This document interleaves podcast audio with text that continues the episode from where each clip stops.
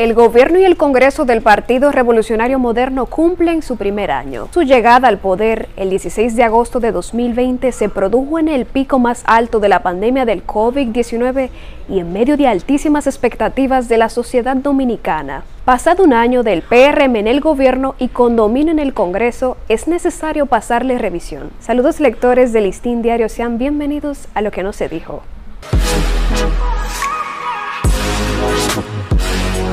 Cuando el presidente Luis Abinader asumió el poder, hizo una serie de promesas con fechas de cumplimiento establecidas que hasta el día de hoy no ha cumplido. La promesa más contundente del mandatario fue que para finales de junio el país tendría el 80% de su población vacunada. Hasta hoy solo ha sido vacunado el 53% de la población con un mes y medio más de la fecha establecida.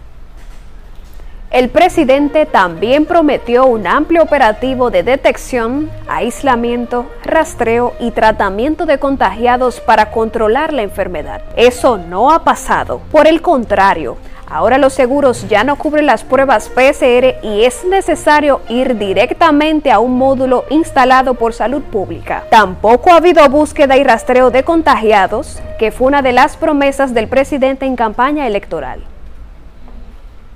Una tercera gran promesa incumplida fue que al inicio del año escolar 2020-2021, todos los niños y jóvenes de escuelas y liceos tendrían una tablet o laptop. Eso tampoco ha sido posible y el Ministerio de Educación aún no ha podido ni siquiera adquirir todos los equipos necesarios, debatiéndose en un litigio con la Dirección de Contrataciones Públicas que advierte de un largo camino en los tribunales. El PRM tiene mayoría en el Congreso Nacional. Controla la Cámara de Diputados y el Senado de la República con relativa facilidad. Puede que el mayor dolor de cabeza de la ciudadanía en el mundo legislativo sea la permanencia del denominado barrilito o fondo de asistencia social. Ese es un dinero que se le da a los legisladores con poca supervisión y que importantes dirigentes del partido, incluido el presidente de la República, habían prometido que eliminarían de controlar las cámaras legislativas. Durante este año se les han entregado a los senadores al menos 228 millones de pesos. Y puede que uno de los puntos de mayor luz en el gobierno de Abinader sea la designación de un ministerio público independiente, con la magistrada Miriam Germán Brito a la cabeza de la Procuraduría General.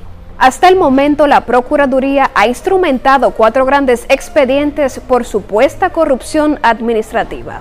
Se trata de los casos Antipulpo, Coral, Operación 13 y Medusa, donde han sido llevados a prisión un ex procurador general de la República, dos hermanos del expresidente Danilo Medina y quien era administrador en funciones de la Lotería Nacional. El primer año de gobierno termina con un presidente mucho más cercano a la prensa, dispuesto a recibir preguntas y a contestarlas.